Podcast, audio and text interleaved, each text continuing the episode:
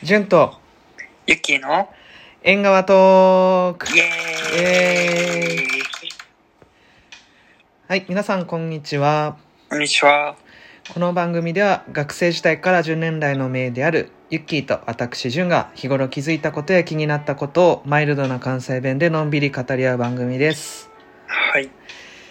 と今回は先ほど公開した、えーモデレーターについてというお題のトピックの、えー後半振り返り会となりますはい。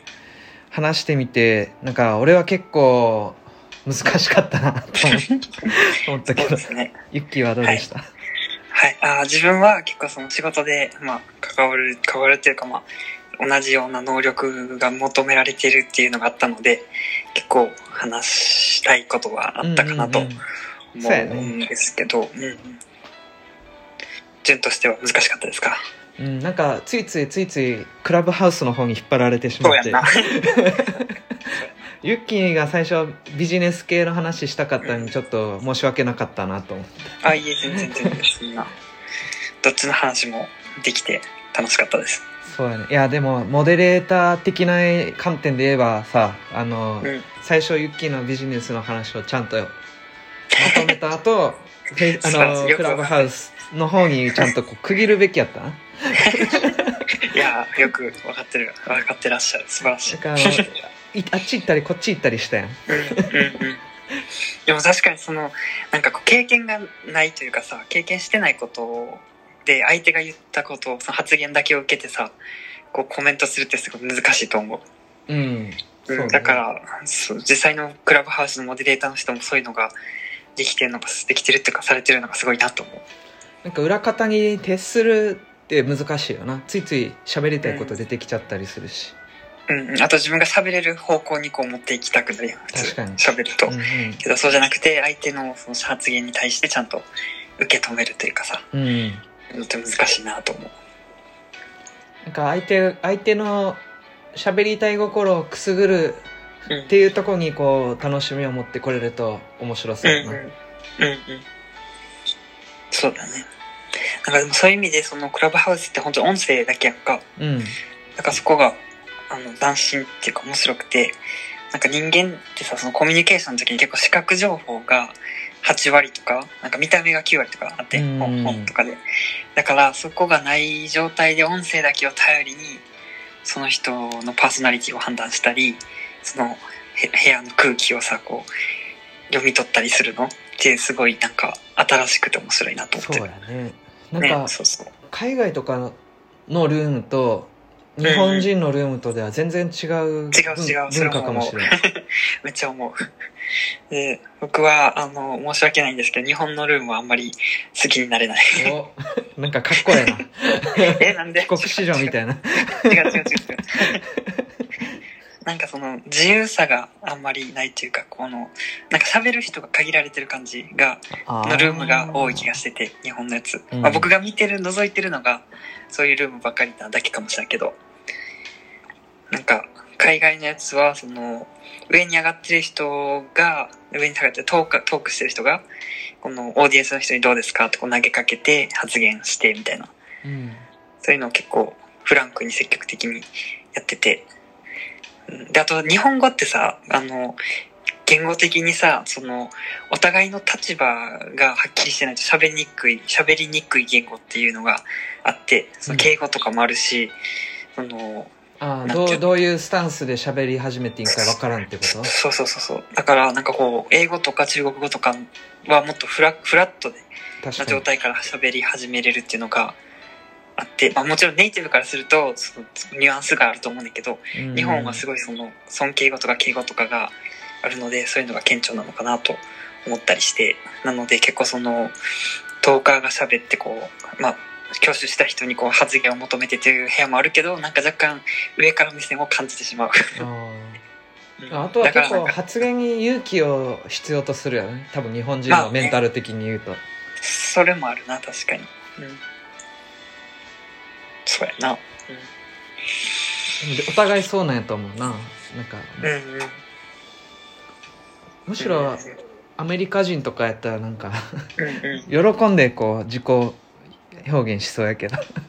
うんうん。日本人はちょっとハードルがあるかもしれそうやねんな。なんか、難しいよね。なんかだから今結構その、なんかマウントの取り合いみたいなさ。ないなん、かあるな。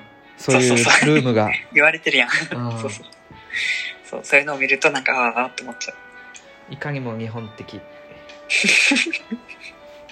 だから、そのマウントマウント云々のさ話の中でも、うん。マウントが発生してそうじゃない？そうそうそう。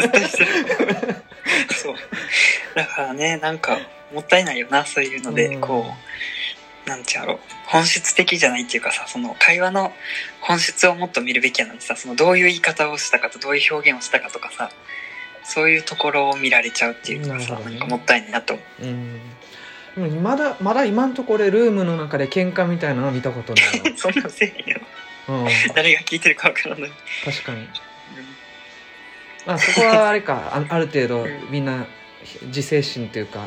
そうそうそう、良心を持ってやってるんじゃない、まあそういう意味ではある意味うん、いいいい SNS なんかもしれんな Facebook とかのニュースのコメントとか見てたら結構荒れるこ荒れてるのあるやんそうなんかなどうなん？実際そういう部屋は僕もまだ覗いてないけど。